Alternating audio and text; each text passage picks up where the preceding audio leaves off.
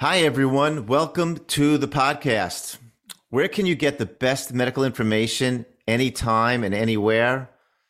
I think right here on the smartest doctor in the room. I'm your host, Dr. Dean Mitchell. The connection between diet and cancer has been, in some ways, the holy grail of medicine. Elusive and yet tantalizing just to think that our diet can influence our risk for cancer and maybe even reverse it. I think many of you would be surprised to know that a lot of current data showing our diet can affect cancer is not new. In fact, in Nazi Germany, where they were exterminating Jews, gays, and other non Aryans, cancer was on the rise, and German scientists, who were the leading researchers in the world at the time, were especially focused on the connection between diet and cancer. Even more fascinating was Hitler's fear of cancer. Hitler's mother died in his teens from cancer, and it forever changed him. Ironically, the scientist in Germany who was considered the world's leading cancer researcher at the time was Jewish and openly gay. His name was Dr. Otto Warburg. What a conundrum for Hitler. Does he rid Germany of this eminent scientist who he must personally abhor? Or does he allow him to pursue his research? Well, we're going to find out when we discuss in today's podcast. My guest today is doc, is Sam Apple. Sam is a science writer whose work has appeared in the New York Times Magazine, the New Yorker, and his book, Ravenous The Nazis and the Search for the Cancer Diet Connection, is what we will be discussing today. I read this book several months ago. I couldn't put it down. And I did a second swing through, to, you know, the last few days to go prepare for the podcast. So I'm really excited to speak to the author himself, Mr. Sam Apple. Welcome to the podcast. Thank you. Thanks very much for having me. Okay. So you are on the faculty. Uh, you're at the John Hopkins Science Writing Lab. I saw them the uh, on your bio. I'm just right. curious. I, you know, I, I, have like the writer in me too. I've written a book, you know, not as popular as yours, but I was wondering how you got interested in science writing, you'll say versus fiction or biographies. Cause as someone, you know, as a doctor, I know science writing is not easy. I mean, you really, besides obviously being a good writer, you have to know the technicalities to make the subject veritable and yet at the same time digestible. So anyway, how'd you get into science writing? Yeah, it's a good question. I was originally a general nonfiction writer. I never thought of myself as a science writer. I was always interested in science, but I didn't take that many science classes uh, as an undergraduate and um, never really thought I would go into science writing, but um, curious about my health and, um, you know, became particularly interested in, in, in, part because my mother had MS and, um, you know, I didn't know I was told it wasn't genetic, but then I started to wonder as I became an adult, well, you know, if it's not genetic, uh, are there environmental factors? So some of these were just, you know, natural personal questions.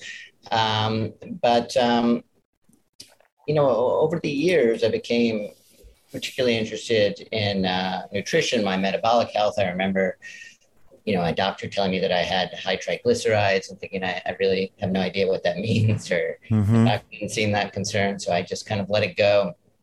Uh, but, but definitely a turning point for me was encountering the work of, of Gary Taubes, who is a, a well-known science journalist who writes about low carb nutri- nutrition. That's right. Mm-hmm. Recently, the uh, 20th anniversary of his uh, sort of famous article in the New York Times Magazine about you know challenging kind of the low fat dogma and, and, that really blew me away because it was so contrary to everything i had uh, learned and um, just raised a lot of questions for me and um, you know I, am not sure that at the early stages of my career I, w- I was ready to be a science journalist but uh, as i grew into it I, started to like it more and more in part because you know I, I think i'm first and foremost a, a storyteller and i feel right. like science journalism you know there's always stories embedded. I don't have to go looking for the stories. There's right. the of the scientist making the discovery. There's this yeah. I, you know, it's so interesting you make that point, and I and I think that you know, I, I guess I, I'm sure you're teaching writers, but I've talked about this on other podcasts. Honestly, doctors,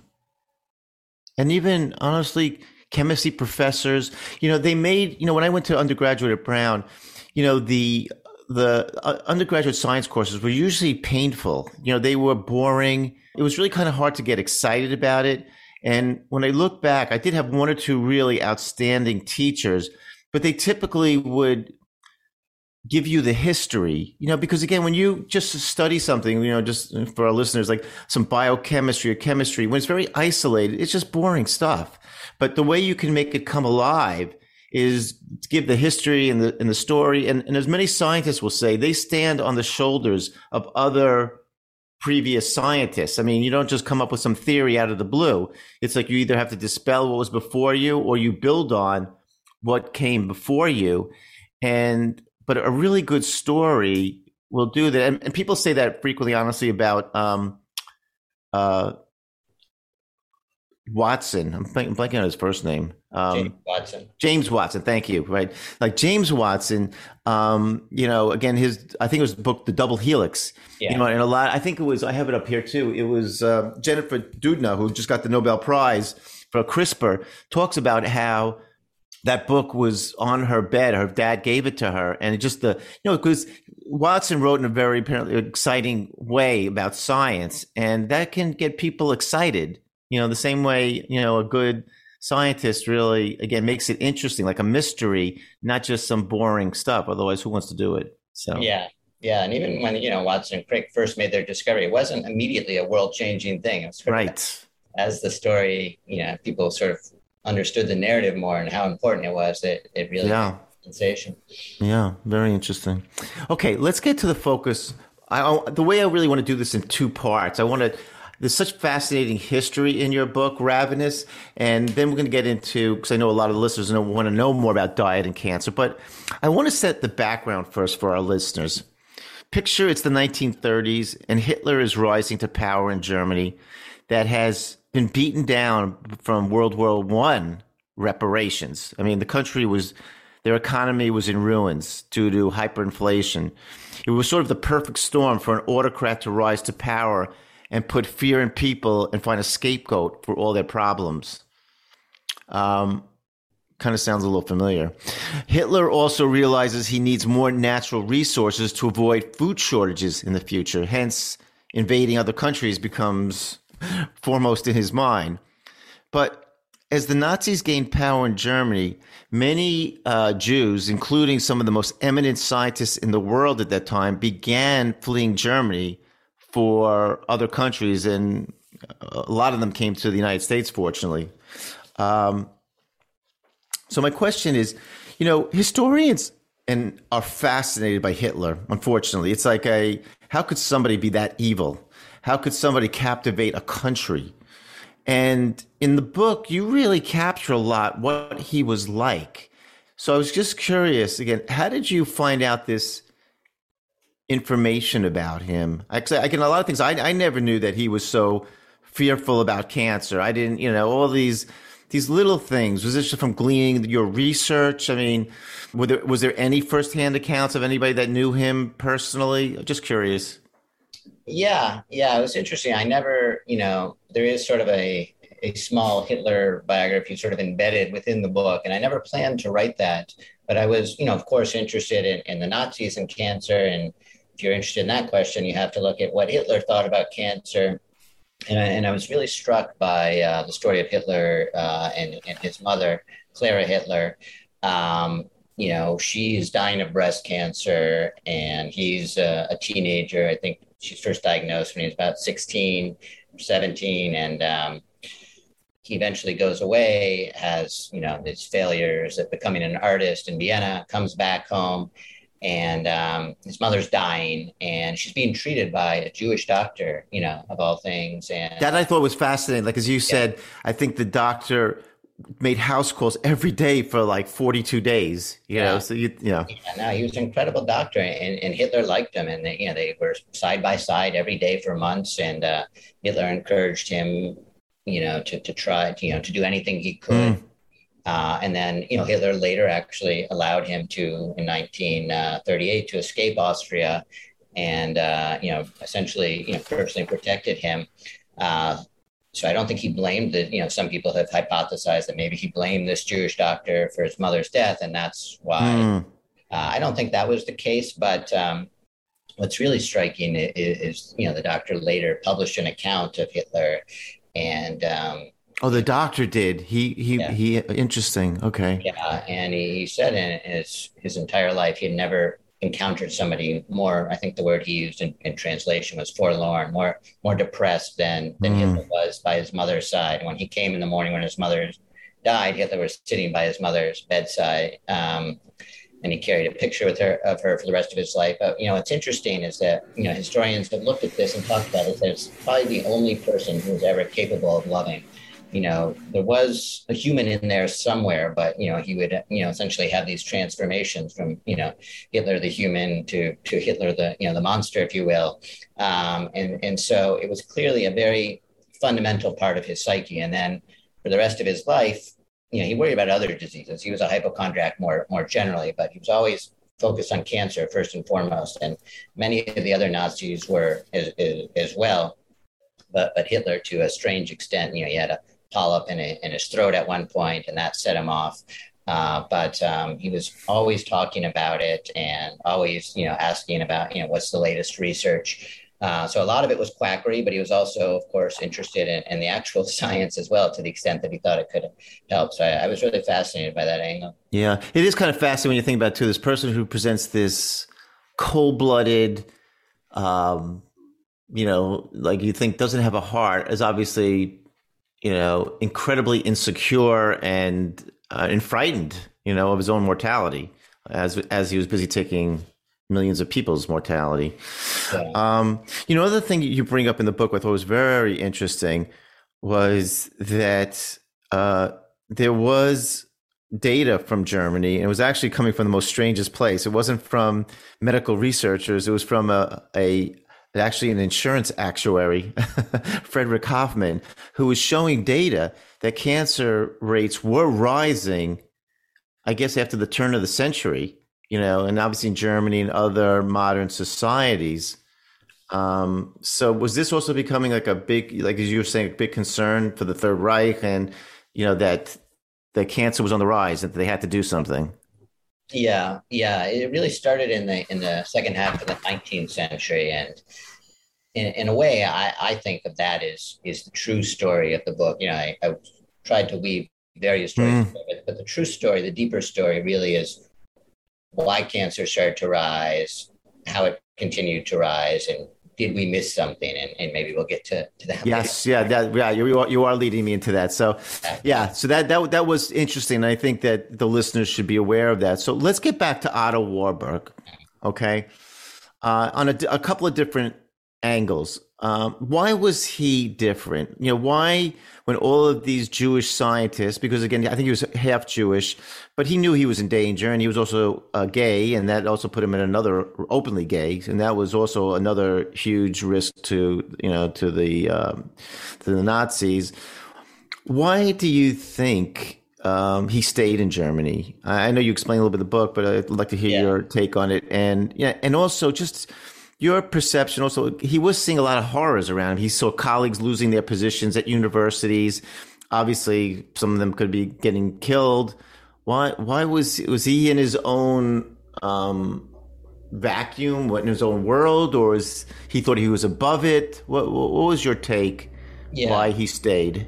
Yeah I, I thought about that question a lot as i was writing and i think a few different things contributed to it but I think the most fundamental issue was was his ego. Uh, you know, as I talk a lot about in the book, he was just an extraordinarily arrogant human being. Uh, mm. You know, a lot of it was justified in fairness because he he was a genius. But uh, even so, you know, you know, one scientist said on a scale of one to ten of arrogance, Warburg rated at twenty. You know, uh, people saw him, but um, you know, this is really interesting to me. I didn't understand this until I started to dig in a little more. But when the Jews were fleeing Germany, you know, a lot of scientists in the early 30s, it was considered a humiliating thing. You know, now we look back at it and think, oh, what foresight, what wisdom, what yes, bravery. Right. But at the time, it was like acknowledging your second class citizenship, like, uh, you know, we're not worthy and we're leaving away. So Fritz Haber, um,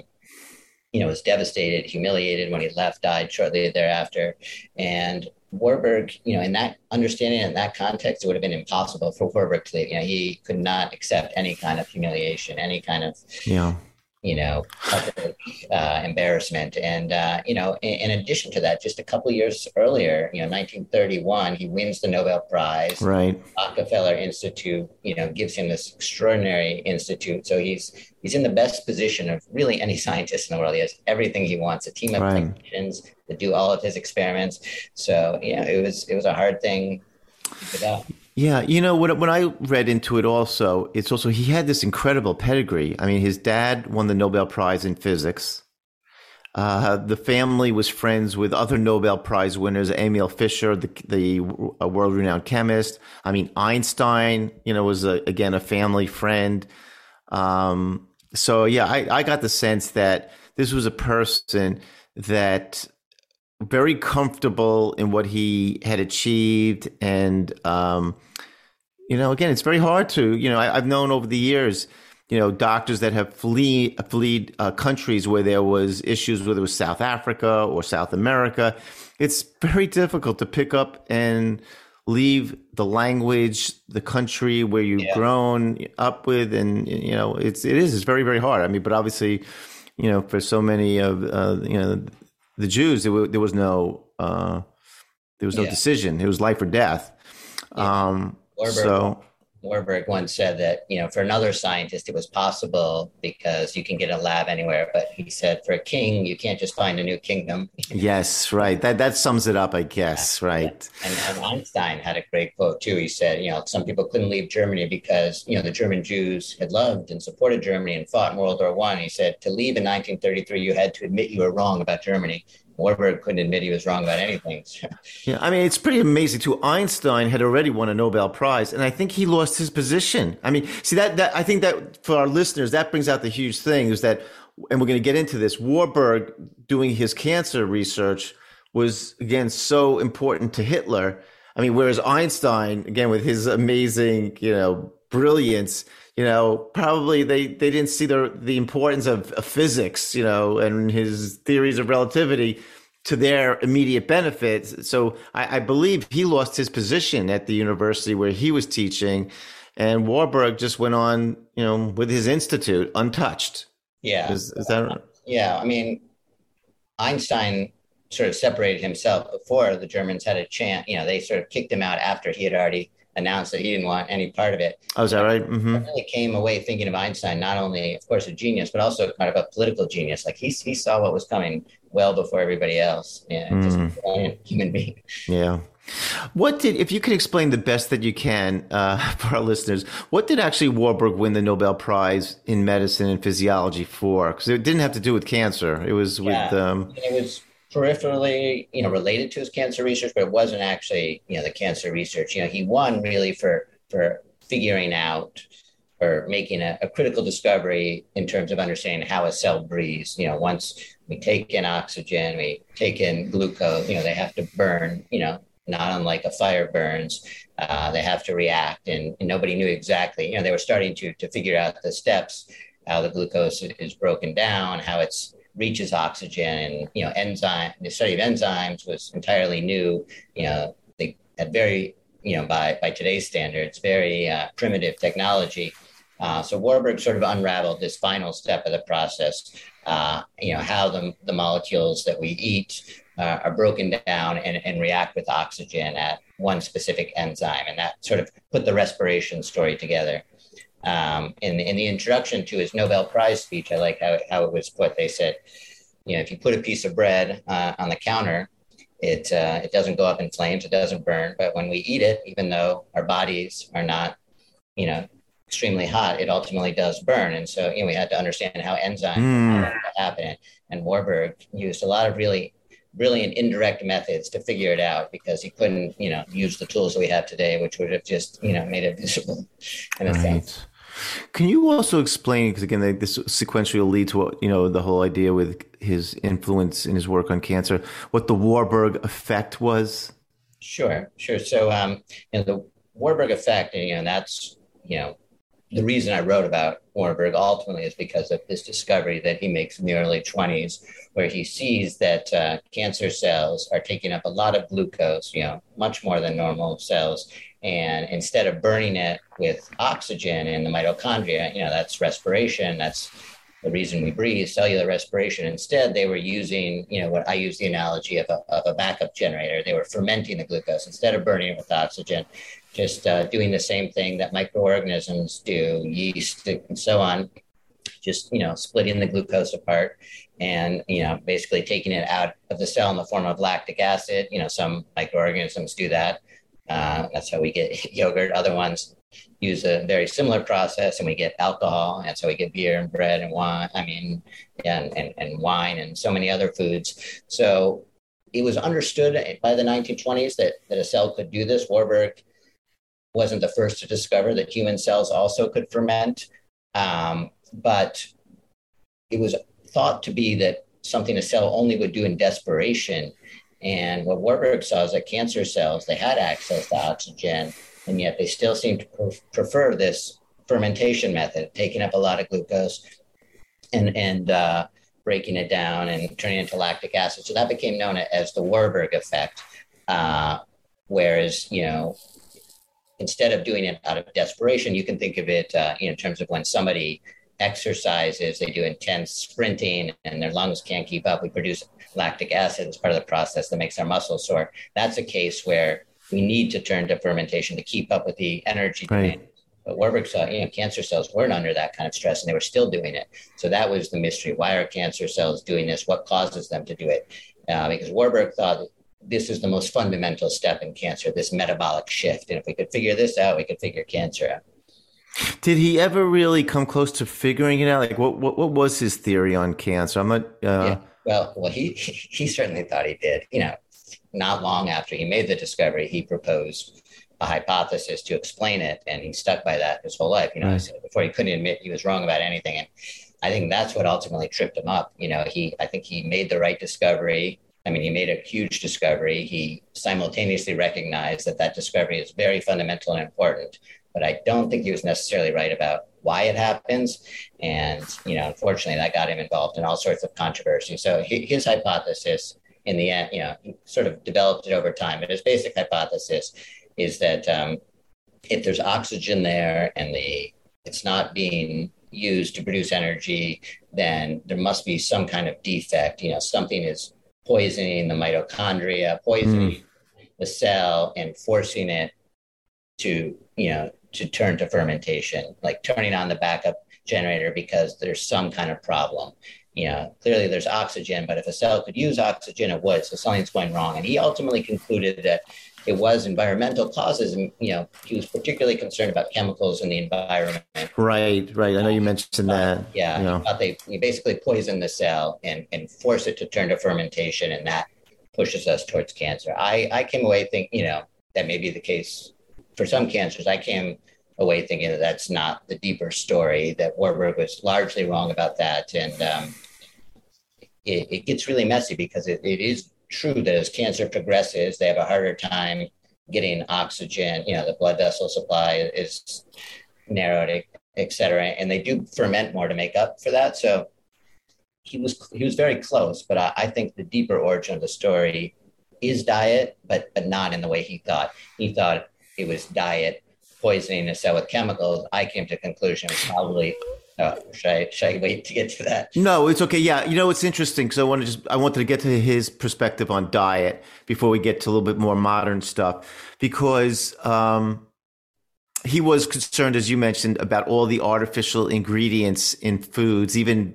in the 30s and 40s. God knows, compared to today, he would he would pass out. You know, yeah. um, but he was concerned about that. I believe you mentioned in the book I, don't remember if he followed a specific diet. I don't think he was vegetarian, but he was very particular about like even I think where his milk came from or any of his products, as much homegrown as possible. Um, I mean, what was his theory a little bit on diet? Did he have? Uh, I don't recall. There was, you know, I mean, today we have so many things: paleo, keto, vegetarian, and you know, I don't. Did he have like a uh, you know, uh, for his own personal view? What did he, you know? Yeah, I mean, I, I would call it sort of an extreme organic diet. You know, mm-hmm. he was really at the forefront of the organic diet movement. Uh, you know, he um, is probably most known in America through the book uh, Silent Spring by Rachel Carson, who, uh, you know, talked so much about the environmental carcinogens. And she actually, you know, when she talks about cancer, Warburg is the first scientist she cites. And, um, you know, a lot of people have forgotten about that, but that, that had a big influence. So that's the realm that he's in. He's very interested in chemicals, and you know, and that's still a big story. But even more so in the 50s and 60s and 70s, that was becoming a bigger and bigger story. Environmental poisons. So that that's what he really was interested in. So it wasn't about meat or protein or carbs. It was about contamination, and um, you know, he that was you know, that also shows his German influence. You know, that's what I talk about in the book too. That you know, throughout the 20th century, uh, you know, the Germans had had this obsession with, you know, impurities, and that was part of the Nazi ideology. Mm. But beyond Nazi ideology uh, to thinking about contamination and, and all sorts. And you know, what makes it so complicated is, despite the overlaps with some of the Nazi ideology, I mean, there are genuine concerns about chemicals and food. You know, not everything. Yeah is, is wrong just because it's has a, a, you know disturbing parallel to to some ideology. Um, right. So um, you know, I, I, think he deserves credit in some respects for you know drawing more attention to these issues, and he would you know write letters to the government and newspapers about smog and air pollution and um, things of that nature. Uh, and you know, this poor partner, uh, Jakob Heiss, had to like make all this food from scratch. yeah, the, there was the horse and the boss. He was the boss. The other guy was the horse. The horse. Yeah. Yeah. yeah. So, um, so, so that was that was his worldview, and um, you know, it was I, interesting too. Like also, you mentioned, I, I found it interesting. All even these little details, like wherever he had his institute, he always had like some kind of view of a garden. I guess he was very interested in nature. And I guess, you know, yeah. like a lot of holistic people feel like getting back to nature in some ways, you know, gets you away from this sterile, artificial environment that's probably not good for our health. So I, I thought that was kind of interesting as well. Yeah. Yeah. And he was, you know, an aristocrat. You know, he yes. liked mm-hmm. fancy things. He had oh yeah, he mm-hmm. and yeah, gorgeous institute that was modeled after an 18th century country manor. Mm-hmm. And would like to you know look out at at the garden. I think that ultimately played into his views of cancer. He he saw respiration with oxygen as being above fermentation. Fermentation like coming in his view earlier in evolution and being the lower microorganisms and evolved animals having respiration. So in, in his sort of hierarchical worldview, you know, fermentation was bad, respiration was good, and cancer had to be caused by the bad thing. Interesting. Okay, let's make a transition to modern science on cancer. And there are obviously a lot of important things. You know, when I, when I look at the overview, we'll talk about this genetics, there's immunology, and then full circle back to metabolism. Now, up to the 1950s, it was interesting. You know, chemists and biochemists were considered the leaders in cancer research. It was very prestigious to be a chemist. Um, then in 1953, Watson and Crick discovered the structure of the double helix of DNA. And as you mentioned, it, you know, was, a lot wasn't done right then, but I think a lot of people saw the potential there that, you know, again, of what it potentially could happen, and it opened up the whole field of genetics, and and actually, obviously, the search you know for genetic links to cancer. And as you mentioned, in the 1970s, the first oncogene was discovered by uh, doctors Michael Bishop, J. Michael Bishop, and Harold Varmus. Harold Varmus went on to be the NIH director. Um, and then, so this became the focus for while. Cancer, uh, you know, genes causing cancer became the focus, uh, and the metabolic origins of cancer kind of fell by the wayside. Yeah. Now, even more recently, which all of us can see on television all the time, immunology is now starting to dominate the whole field of oncology. Like Dr. Allison's work, James Allison's work in Texas, you know, on T cells and CAR therapy. You know, let's use the immune system. They're the Pac Man to figure out how to kill these cancer cells. So again, now it's like going we, we went from the dna and the genetic mutations to now our surveillance system. Maybe that can take care of it. And then you mentioned in the book because that's what we're going to focus on that in around 2010 there was sort of this revival of warburg's work on metabolic theory of cancer.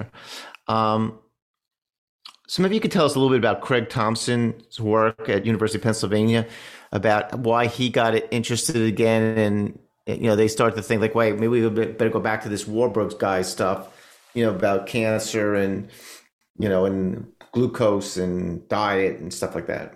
Yeah, yeah. So you know, as, as you mentioned, in the post-war period, Warburg's work just completely disappeared. You know, it's really amazing how quickly it fell out of favor within. Uh, the cancer world, you know, by by the 1970s, you know, people just aren't interested. Um, partially because Warburg made such extreme claims, and mm-hmm. partially mm-hmm. science paradigms, as you mentioned, just sort of naturally shift, and, and partially because Warburg's hypothesis wasn't well supported by by some of the studies that that tried to reproduce his effect. He never did any clinical trials, though, right? I mean, again, he was a doctor, even though he was. I mean, I know he went to medical school. Experiment. It was all labs, right? Yeah. Mm-hmm. yeah. yeah.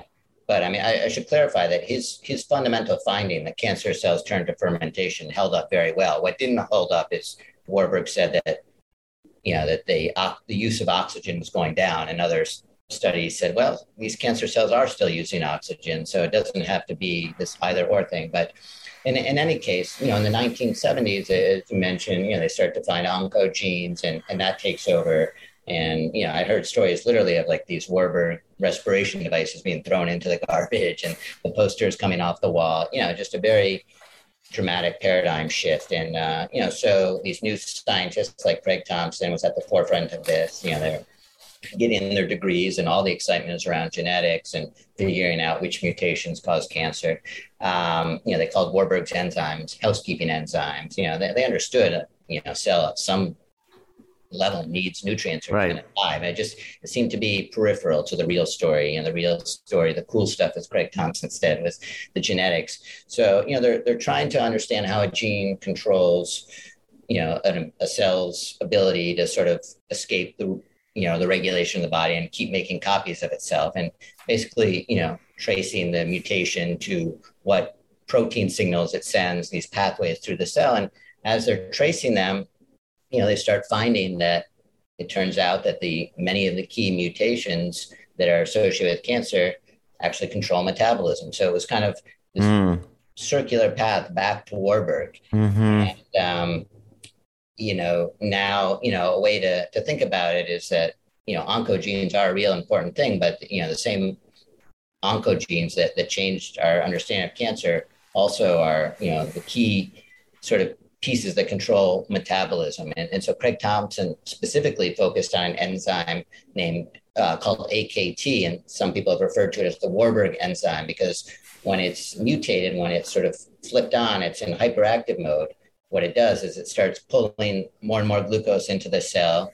And, you know, then as that glucose floods in, the cell turns to, to fermentation to sort of manage this and it starts to, to switch on, you know, this sort of this cancer metabolism. Um, so, so that was, you know, sort of the marriage of these two different worlds. Another very important scientist at the forefront of this was Chi Van Dang, who was uh, working on a um, transcription factor, one of these genes uh, that turns on many other genes and sort of has a huge impact on the cell. And it was called uh. And, and, sure enough, that like played a fundamental role in, in turning on fermentation as well. So it, it all sort of came together, and there was this excitement, a revival about you know metabolism and could we starve a, a cancer cell uh, by targeting one of these mutations, depriving it of the nutrients that it needs, and um, that is ongoing research. It's I think it's pretty exciting, but it's like with, with everything in cancer, you know, there's a lot of excitement and then you know it doesn't always pan out and uh, takes time. So what i think is that the real excitement about metabolism is the prevention story what it tells us about cancer prevention. And what worries me is you know i'm excited about the immuno stuff the immunometabolism research and all sorts of stuff but i feel like some ways we might be re- repeating the mistakes of the past. Moving on to the next thing while missing this sort of fundamental lesson about prevention. And, and I think Warburg was right that metabolism is at the core of cancer and that if we think about that in the context of prevention, it has huge implications. You know, yeah, you're making me think about something as we're talking now. It's very interesting that you know metabolism and diet, and we're going to get to the, my next question on something important with this. is how you get it early. The immunology to me now makes sense is like the you know like the last stab at getting the immune system back you know in regulation because once i mean I, I, would think at one point i mean whatever your diet is if you have stage three or four cancer that's not going to do it. I mean, I have someone eating well now, and you know, whatever, even even a restricted or fasting diet. We'll get into that too. How that can help. It might be too late. I mean, the cells have been dysregulated; they're metastasizing. You might need your super surveillance system, the immune system, to go in and clean up if it's possible. But but if you could avoid getting to that stage by dealing with the underlying metabolism issue um, again, going back to the data that showed that obviously, and again, it's sometimes it's always hard to know where we're seeing higher cancer statistics because they were diagnosing cancer better compared to who knows the 1700s or 1800s, or was it truly increasing? You know, because of modern society, diet, chemicals, additives, et cetera, you know, environmental toxins. Um, I want to ask you also, you mentioned about the, the researcher Lewis Cantley, mm-hmm. who made the connection between insulin levels. I thought this was really fascinating in cancer. And he championed, as you mentioned in the book, I want to try to keep this as simple as I can for the listeners that, but that insulin stimulated something called the, the P, is it I3K pathway? Yeah, PI3K. Yeah. yeah, pathway that actually causes increased nutrients in the cells. And you pointed out uh, in the book from the research that tumors actually have increased number of insulin receptors on them.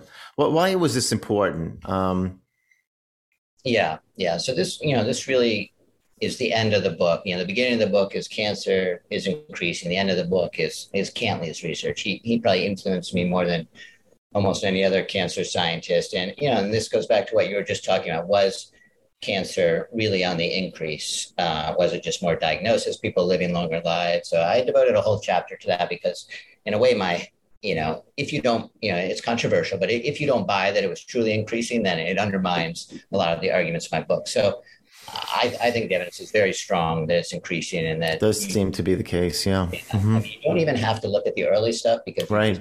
see like these migration you know, these migratory populations where they go from one country to another. Yes, right, right. Of course, yeah. When the Japanese, you know, they come to the United States, all of a sudden their heart disease and cancer rates start going up. Yeah, tremendously. Yeah, that yeah. That doesn't prove it's any one element of the diet, but it's something about the way something's going on. Yeah. yeah. And I don't even think that's controversial. You know, what's controversial is some people put the estimate as as low as forty percent. Some people put it as high as ninety percent in terms of the environmental causes of cancer.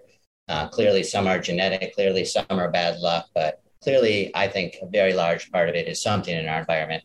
Anyways, so um, my hypothesis, or, or, the one that I explore, which, you know, again, is controversial, is that um, cancer was quite rare, you know, not, I shouldn't say rare, it's always been around, but compared to today, it was quite right. rare. Um, prior to the uh, 18th century, really. And then you see in, in the 19th century becomes more and more common, and um, you know then vastly more common in the late 19th and first half of the 20th century. And, and so the mystery is, you know, what's going on, what's causing this, and and my hypothesis is that um, you know the key to it is that the metabolic dysfunction, uh, what this condition which we now sometimes called metabolic syndrome or insulin resistance, uh, was, was, developing around that time as we transitioned to diets that were high in sugar and refined carbs. And what that would do, uh, among other things, is, is give your body more insulin, uh, more of this hormone, which can function very much like a growth factor. Um, you know, giving your cells the message to take up more glucose, just as you know would happen in the Warburg effect. And so Cantley, you know, looked at all this through the lens of modern science and was able to show that, um, you know, that, that, cancer cells are covered in, in uh, insulin receptors, as you pointed out, and that um, this pathway that he discovered, PI3K, turns out to be the most mutated, uh, most commonly mutated pathway in cancer. Uh, so there's tons of evidence that cells are cancer cells are responsive to insulin. They use that to sort of flip on the Warburg effect and have a growth advantage over other cells. So just to kind of summarize all, all of this, the sort of one of the leading hypothesis uh, uh, hypotheses is that um, you know these mutations might crop up all the time, uh, microscopic tumors that are wiped out by the immune system. Uh, but if you know this crops up, and you have an ability to take up a little more insulin and a body that is flowing with extra insulin, those cells will have a little bit of an advantage. They'll be less likely to go through this process of self suicide. It's sort of like a survival signal.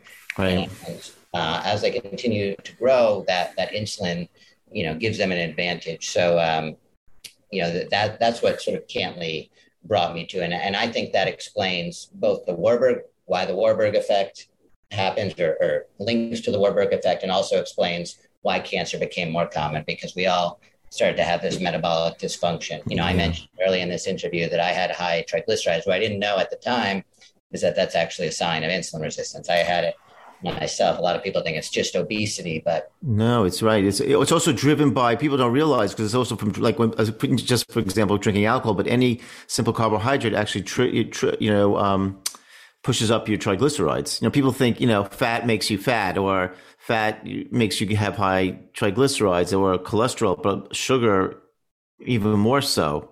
So, yeah. and I think that I think one of the takeaways, which we'll get back to later on, is that unfortunately sugar is a sense i hate to use the word but it's like the enemy i mean we, because the consumption has gone up so much you know even linus pauling who i loved his work i mean he was a nobel prize winner in physics but he ended up later on in his life turning a lot to functional medicine and he was really beaten up for that. Like where did he like the guy the guy was really the you know the original biochemist. I mean if anybody knew all the pathways in the body he knew them. And he's you know uh, you know he wrote a lot about vitamins and stuff like that too which again he was ridiculed for. But one of the things i remember in his books was that sugar consumption is a huge problem. And uh, you know and i think a lot of things in your book kind of you know bore that out you know i find what is also very interesting too you mentioned i'd heard about it before but in the 1990s there was a remote village in ecuador that re, you know researchers found a community of uh, dwarfs who seemed to be immune to cancer despite a poor diet and lifestyle. And it was called Laron syndrome. I'm not sure if it was maybe named after the researcher. Could you tell us a little bit about that or the population? Yeah, yeah, I haven't, uh, I haven't looked at that information in a while. You read the book okay. more recently than I have, but okay. Uh, you know, basically, you know, there, there's two key hormones. There's insulin and a very closely related hormone, IGF-1, and they, they sort mm-hmm. of work together in response to our diets to to manage growth. And IGF-1, you know, works with growth hormone. So if you have a, a damaged IGF-1 receptor, then um, you're not going to be able to to grow very tall. That's why they're dwarfs. Right. Um, and um, you know what what's surprising is that you know without this ability, they also seem to be you know I don't know totally immune, but largely immune to cancer. Uh, so it just shows that um, you know how fundamental insulin and insulin like growth factor are to cancer. Um, you know, it's just one one piece of many pieces of evidence, but it's so interesting to me that you know this is i feel like it's it's kind of staring us all in the face that um, you know we have all this epidemiological data showing higher insulin more cancer uh, linking diabetes to cancer linking elevated glucose to cancer and yet despite all that it remains controversial to to say that you know sugar is somehow linked to cancer, but you don't have to make much of a leap. All you have to do is see you know the clear science linking sugar and refined carbs to you know poor metabolic health and higher insulin, and then from there the higher insulin to cancer. Uh, you know, it's still we still need more research, uh, but you know some of the stuff is really striking when you you know when you're just growing cancer cells in, in a lab dish and petri dish, you actually, for many cancers, you actually need the insulin to even grow them. You know, if you wean them off insulin, they, they start to die. Not for all cancers, but for but for some, and, and not every cancer, of course, relies on this insulin PI3K pathway. And you know, I, I don't want to say this is everything, but um, it's such a, a, fundamental part that I think it is overlooked, and, and that's what surprising to me because you know one scientist, uh, Michael uh, Pollak, who's one of the uh, leading cancer scientists in Canada, who focuses on insulin and, and, sugar as well. And I said to him, you know, why is it so controversial? We, you know, we talk about sex hormones and cancer and estrogen, and mm-hmm. that's not controversial. And you know, this is also a hormonal cancer story. Right. That, you know, he, he's mystified by it as well, I think. But anytime diet comes into the, con- the conversation, it immediately becomes controversial because there's so such a long history of quackery and, and diet stuff. And I, I get that, but you know, we have to be able to see both at the same time. We have to be able to see that yes, there's a lot of diet related nonsense, and yes, like diet is clearly fundamentally related to to many types, and, and it happens to be the most common and deadly types of cancer. You know, all the ones that have been linked to obesity. Um, you know, the, the the link is often said that obesity causes cancer. I actually think that's misleading. I think it's the underlying insulin that's driving both obesity and cancer simultaneously, and you know, there are some striking parallels between how the adipose tissue sort of takes up nutrients and, and hogs them in the way that cancer cells do. You know, what I find though a little bit confusing is that I, I think most of the listeners know there's a difference between type 1 diabetes, which we call insulin dependent. These are patients that, you know, for some reason the pancreas did not produce enough insulin, so they need supplementation you know, through injections, pumps, etc. And then we have the type 2 diabetes, which again probably goes a little more with your insulin resistance. They have actually too much insulin, but it's not working, you know, the whatever the receptors on the cells, you know. Uh, and those patients tend to gain weight and get other medical issues. But I think from what you're saying and some of the data, it seems like it's mostly the type 2 diabetes who have a lot of this insulin floating around would be more prone to getting cancers versus I think patients who've been, you know, type 1 diabetics, do they have an increased risk of cancer? Because essentially they have less insulin, but they're being supplemented. Is it, do you, are you aware of yeah, anything with yeah, that? Yeah, no, I, I'm only talking about type 2. And I, I it's only type 2.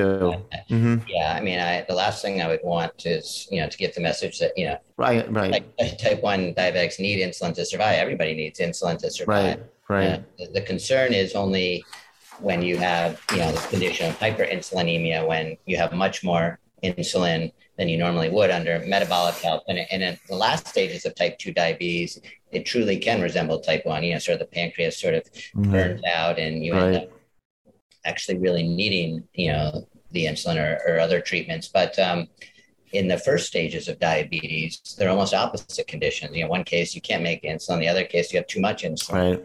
Your cells mm-hmm. aren't responding to it. And that's you know that's caused so much confusion. And i think the deeper story is you know what we call diabetes is really the last stage of diabetes but the the deeper story is really we so many of us most of us the vast majority of american adults who aren't diagnosed with diabetes actually have already the first stages of diabetes the first stages of insulin resistance. Yeah. I, I, don't know if i still do. I certainly did at one point.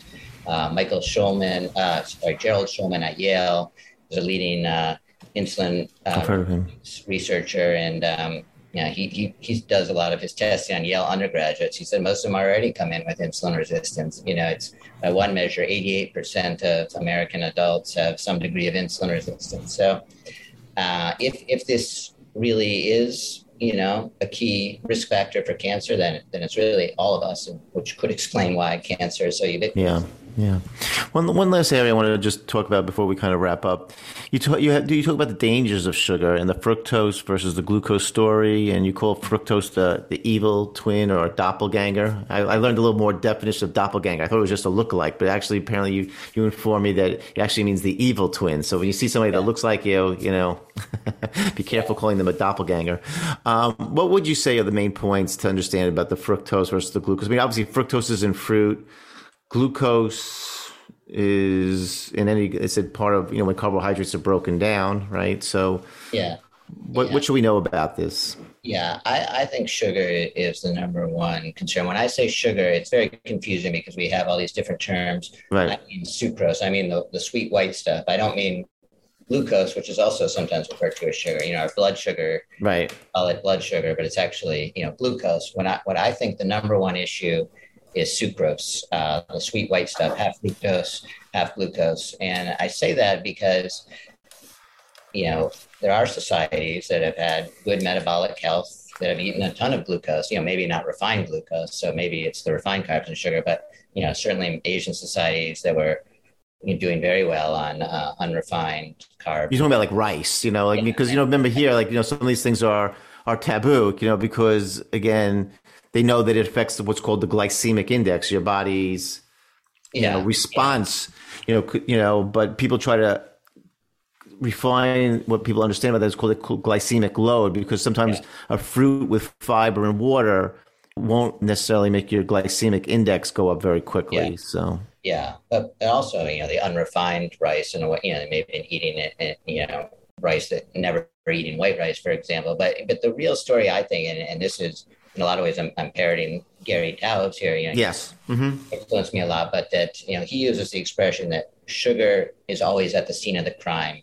uh, you know, there are societies that have eaten carbs, that have eaten fruits in, in various forms, but we pretty much have no society that's eaten sugar, refined sugar in large amounts that has not developed these metabolic conditions. And we see it every time. You know, they start eating a lot of sugar and white flour comes in, and then you know, in a matter of years or decades, they start having all the same problems uh, that everybody else has. Um, and you know, in the 19th century, they had these remote populations that weren't eating this way, and then you know, some of these doctors would stay with them for decades, and then all these problems would arise. Uh, you see it remarkably in you know these populations of Yemenites that came to Israel. You know, one generation after the next, they become healthy, and 30 years later, living in Israel, they develop all these metabolic problems. And it's always sugar is always at the scene of the crime. So why sugar?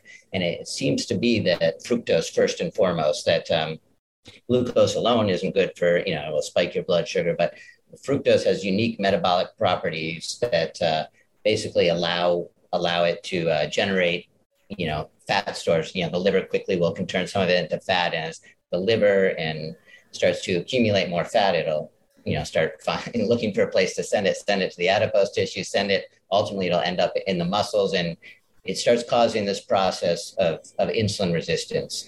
Like it's, you know, the, the mechanism, you know, Gerald Shulman, who I was just talking about studies, is, you know, the mechanisms of, of what actually causes it to happen are debated, but uh, this extra fat, this internal fat around our internal organ seems to be the very key fundamental step.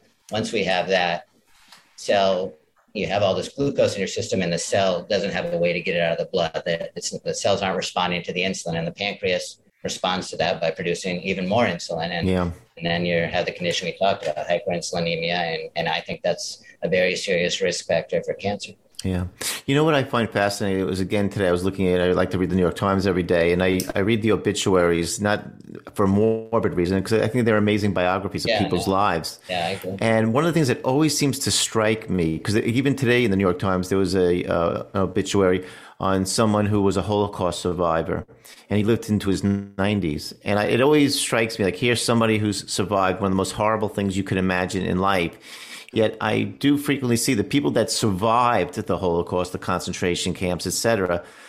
A lot of them went on to live very long lives, and I, I, I find it fascinating because I just always wonder: was it the food restriction during those years, and maybe later on, that uh, gave them longevity. I mean, that was the best, you know, revenge against Hitler. I think living the, a long, good yeah. quality life. Yeah.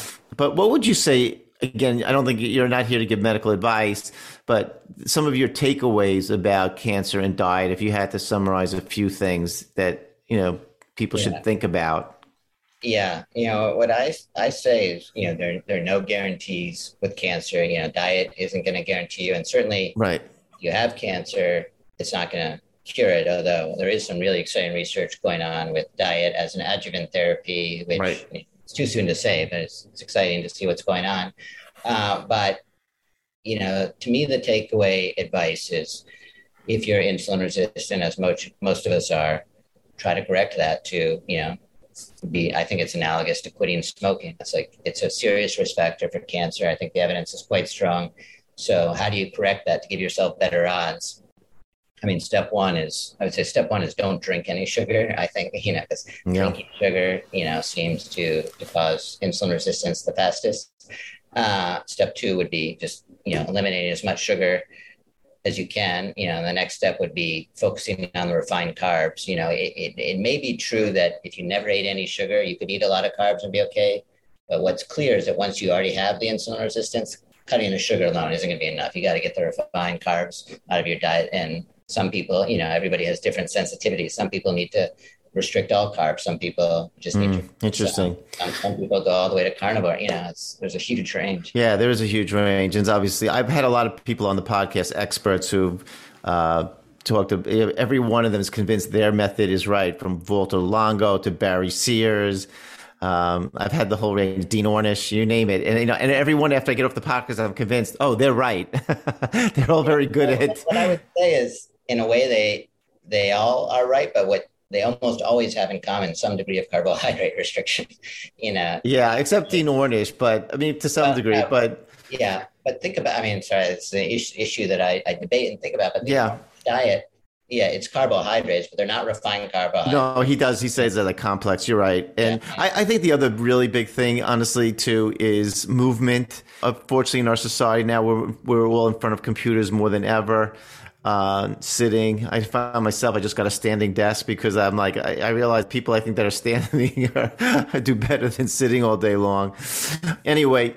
Sam, this has been a wonderful conversation. Your book, Ravenous, I highly recommend to all of our listeners. You know, the Otto Warburg story, you, you know, the Nazis and the search for the cancer diet connection. Um, where can our listeners find out more about your writing and what you're up to? Uh, I have a website, samapple.com. I'm not sure how much uh, it will inform people, but I, I'm I'm active on, on Twitter at uh, sam underscore apple one. So um, Are you working on another book or are you going to take a break for a little while? Uh, How long did this take? Did this take a couple of years to write? uh, took the first year I was working on a magazine article. I published that, and then I got the book deal, and took five more years after that. Wow. So really Wow. years. Uh, yeah, I'm, I'm kind of taking a break, focusing on, on teaching mostly, but you know, doing little projects here and there. Okay.